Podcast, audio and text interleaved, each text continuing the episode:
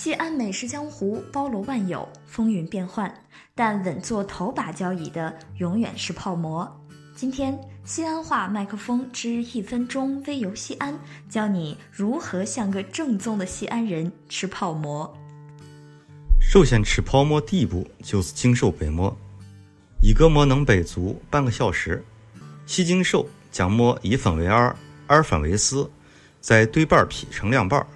这一步骤。是菜鸟和高手的区别，然后动用撕、拧、掐、揪四字诀，将馍仔细掰碎。